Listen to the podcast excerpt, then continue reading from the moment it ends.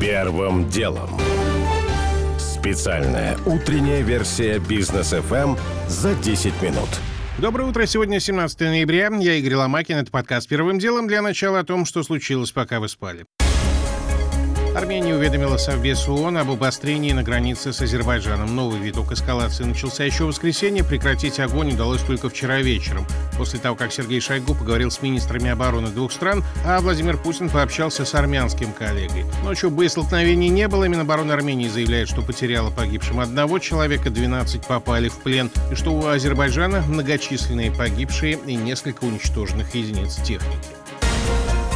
В России могут обанкротиться более 60% туроператоров, говорится в письме отраслевых союзов премьеру Мишустину. В обращении, с которым ознакомились «Известия», говорится о том, что такой исход возможен, если власти не продлят компаниям отсрочку долгов перед туристами за несостоявшиеся туры. Она истекает 31 декабря, при этом под угрозой находятся не крупные игроки, которые сейчас массово продают пакеты в Турцию и Египет, а средние и малые туроператоры, которые до пандемии отправляли туристов в Китай, Юго-Восточную Азию, Европу Европу и другие ныне закрытые страны.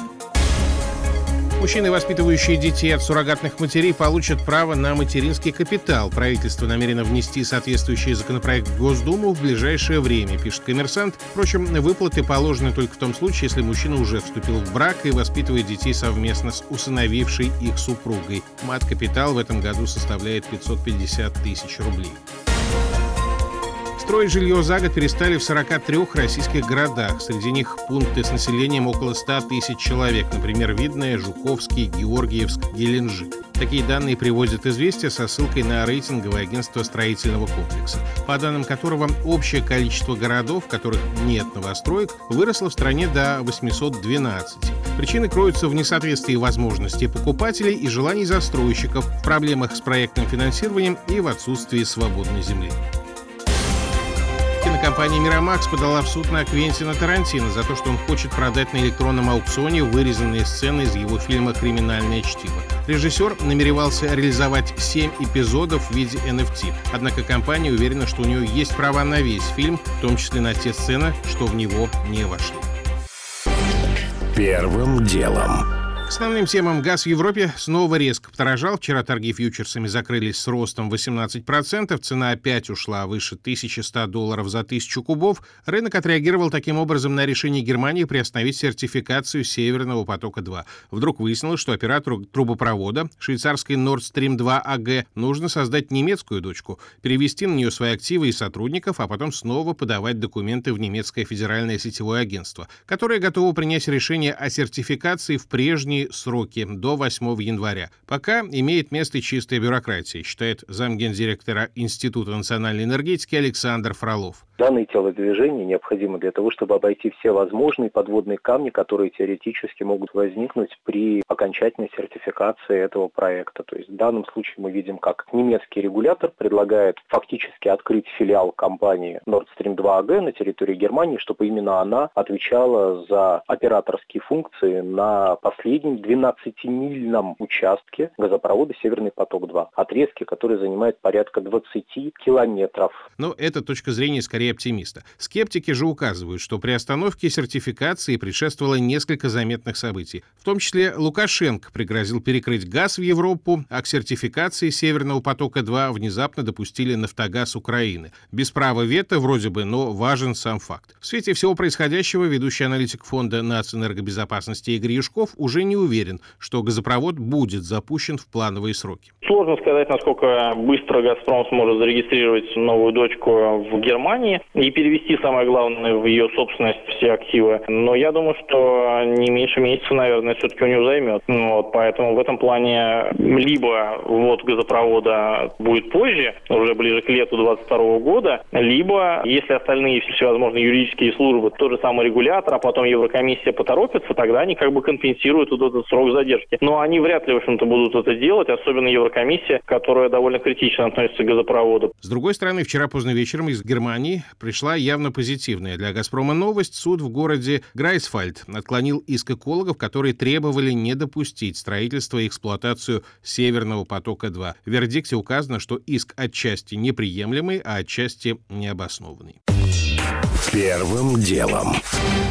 Экстренный случай, который, как оказалось, подождет. Вокруг законопроектов о QR-кодах для вакцинированных начали происходить весьма странные события, которые, по мнению Георгия Бофта, могут быть признаком того, что в политических верхах по поводу предложенных мер нет ни единства, ни политической смелости. Иначе чем объяснить, что предлагаемые на фоне драматической ситуации с пандемией в качестве чрезвычайных, данные меры не принимаются сразу в трех чтениях, как случалось с важными законопроектами. Ранее предполагали, что обсуждение в Думе может состояться уже 18 ноября, но вместо этого тексты отправляются на месяц на неспешное обсуждение в регионах и общественностью. При том, что заранее ясно, что значительной части этой общественности, которая вакцинироваться не хочет, предлагаемые меры не понравятся. А так называемое обсуждение в регионах может погрязнуть в многочисленных поправках, которые выхолостят саму суть законопроектов. Теперь обсуждение в Думе состоится не ранее середины декабря. Наверняка это произойдет уже после большой пресс-конференции Владимира Путина, на которой он и расставит все точки над «и» по данному вопросу. По аналогии с пенсионной реформой, он может предложить существенно смягчающие законопроекты поправки. Можно даже предположить, исходя из того, что волны заболеваемости обычно длятся 2-3 месяца, что к тому времени пик нынешней волны уже пройдет сам по себе, и надобность введения QR-кодов рассосется. Либо же законопроекты примут в самом общем виде на случай будущих волн.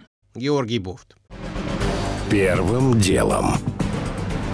Тем временем проект QR-изации россиян начинает вызывать новые вопросы. Вчера «Известия» написали, что в сертификаты о вакцинации от ковида могут добавить фото, что позволит приходить в общественные места без предъявления паспорта. Идея вроде бы отличная, однако источник фотографии не определен. И это вызвало у некоторых подозрение, что нынешняя возможная попытка привязать QR-коды с фото, возможно, делается для пополнения единой биометрической системы в Ростелекоме. По состоянию на конец мая в ней было зарегистрировано всего около 200 тысяч человек, при этом на госуслугах порядка 80 миллионов пользователей, комментирует директор по правовым инициативам Фонда развития интернет-инициатив Александра Орехович а наполнение базы происходит неохотно. Но если вдруг, что весьма вряд ли, получение и предъявление QR-кодов будет завязано на единую биометрическую систему, ну, во-первых, это будет очень сомнительно с точки зрения законодательства, но, конечно, даст сильный толчок в развитии единой биометрической системы. У большого брата, поверьте мне, есть столько возможностей следить за нами, и это осуществляется повсеместно, поэтому опасаться именно QR-кодизации я бы не стала. Я бы опасалась того, что мы, как правило, правило, не знаем, что происходит с нашими данными, и управлять этим процессом не можем. Нам, видимо, предложено с этой ситуацией просто смириться, несмотря на все тревоги, которые высказывают по поводу единой биометрической системы не только обыватели, но и специалисты.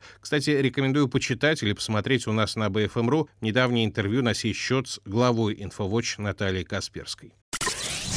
Первым делом. Главы Роскосмоса и НАСА обсудили по телефону безопасность экипажей на Международной космической станции. Билл Нельсон сообщил, что выразил Дмитрию Рогозину беспокойство. Поводом для беседы стали испытания российской ракеты, которая в понедельник уничтожила на высокой орбите неработающий советский спутник. Аппарат разнесло на полторы тысячи относительно крупных осколков и бесчетное количество более мелких. В США заявили, что это создало угрозу МКС и засорило космос на многие годы вперед. После этого в нашей Минобороны подтвердили, что испытания были. При этом перспективная российская система ювелирно поразила старый спутник, и его обломки никак МКС не угрожают. А бурную реакцию Вашингтона в Москве назвали лицемерием и напомнили, что США сами проводили подобные испытания, и переговоров о вооружении в космической сфере вести не хотели. Резкая реакция США на испытания на самом деле объясняется тревогой за собственные проекты. Одна из версий, что у Москвы уже есть ответ на еще даже не запущенную американскую программу X-37B. Беспилотные многоразовые челноки этого проекта, по слухам, будут будут способны поражать цели прямо с орбиты.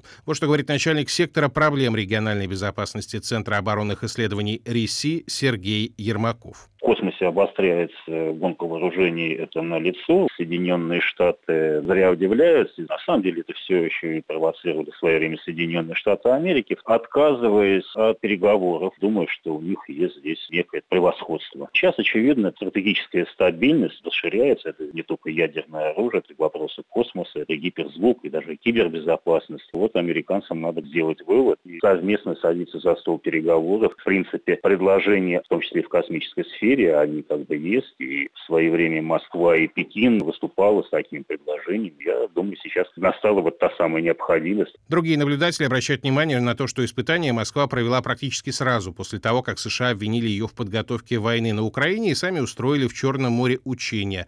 Может, это вовсе и не совпадение. Первым делом. Издание Life рассказало историю москвички, которая получила в наследство квартиру и сдала ее в аренду. Неофициально. А потом получила из налоговой уведомление о недоимке более чем в 50 тысяч рублей. Это неуплаченные налоги с дохода от сдачи недвижимости. Как выяснилось, ФНС получила данные об оплате коммунальных услуг и о потребленных ресурсах, а также о том, что женщине ежемесячно перевозят на карту 35 тысяч. Похоже на показательную акцию от ФНС, считает руководитель налоговой практики Брайан Кейв Лейтон Пейзнер, Россия Евгений Тимофеев. Здесь скорее удивляет следующее. Это не такие большие суммы, чтобы налоговая тратила ресурсы большие на то, чтобы идти по этим цепочкам ради, в принципе, достаточно мизерных налогов. Вопрос скорее в том, что это, наверное, попытка дисциплинировать каким-то образом и в целом приучить к культуре декларирования и уплаты налогов, при том, что технически все это сделать очень несложно сейчас. При этом, если верить нашему источнику, в налоговой службе на поток выявления арендодателей не поставлено. Вот как в письменном виде прокомментировал ситуацию наш собеседник. Возможно вычислить только при каких-либо жалобах со стороны соседей, управляющих компаний и прочих заинтересованных. Банки передают налоговые данные о движении денежных средств по счету только на основании запроса налогового органа. А в случае с физлицами этот запрос должен быть согласован с вышестоящим налоговым органом. Это к легенде о том, что умные системы ФНС уже якобы способны отыскать любого налогоплательщика, пока, наверное, нет. Но вообще многие арендодатели так уже начали платить налоги. После регистрации самозанятым ставка для них всего 4%. Первым делом. Уже не успеваю рассказать подробно о том, что в Госдуму внесены поправки в закон об иноагентах, о том, что вакцинированные россияне смогут не уходить больше на изоляцию после контакта с больными ковидом, и о том, зачем на самом деле Илон Маск продает акции Тесла. Возможно, подозревает, что дороже они стоить не будут уже больше никогда. У меня пока все. Это был Игорь Ломакин и подкаст «Первым делом». Кому мало, переходите в «Браткаст». Первым делом. Специальная утренняя версия бизнес FM за 10 минут.